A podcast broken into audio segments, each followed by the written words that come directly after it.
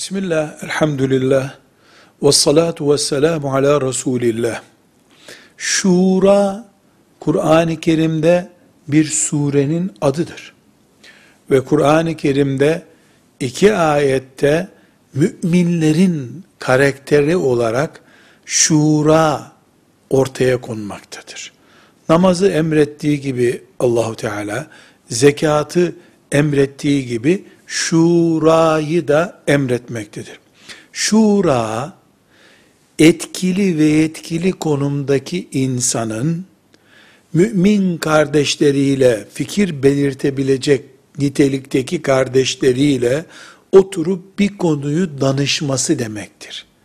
Şura yapmaya istişare denir. İstişare etmek, bilhassa müminler hakkında imza atma yetkisi olanlar için Allah'ın açık bir emridir. Fikir despotluğunu önlemenin, bütün ümmet adına, cemaat adına, grup adına verilen karardan sorumluluğu kaldırmanın çaresi şura ile hareket etmektir. Müminlerin işleri şura iledir. Velhamdülillahi Rabbil Alemin.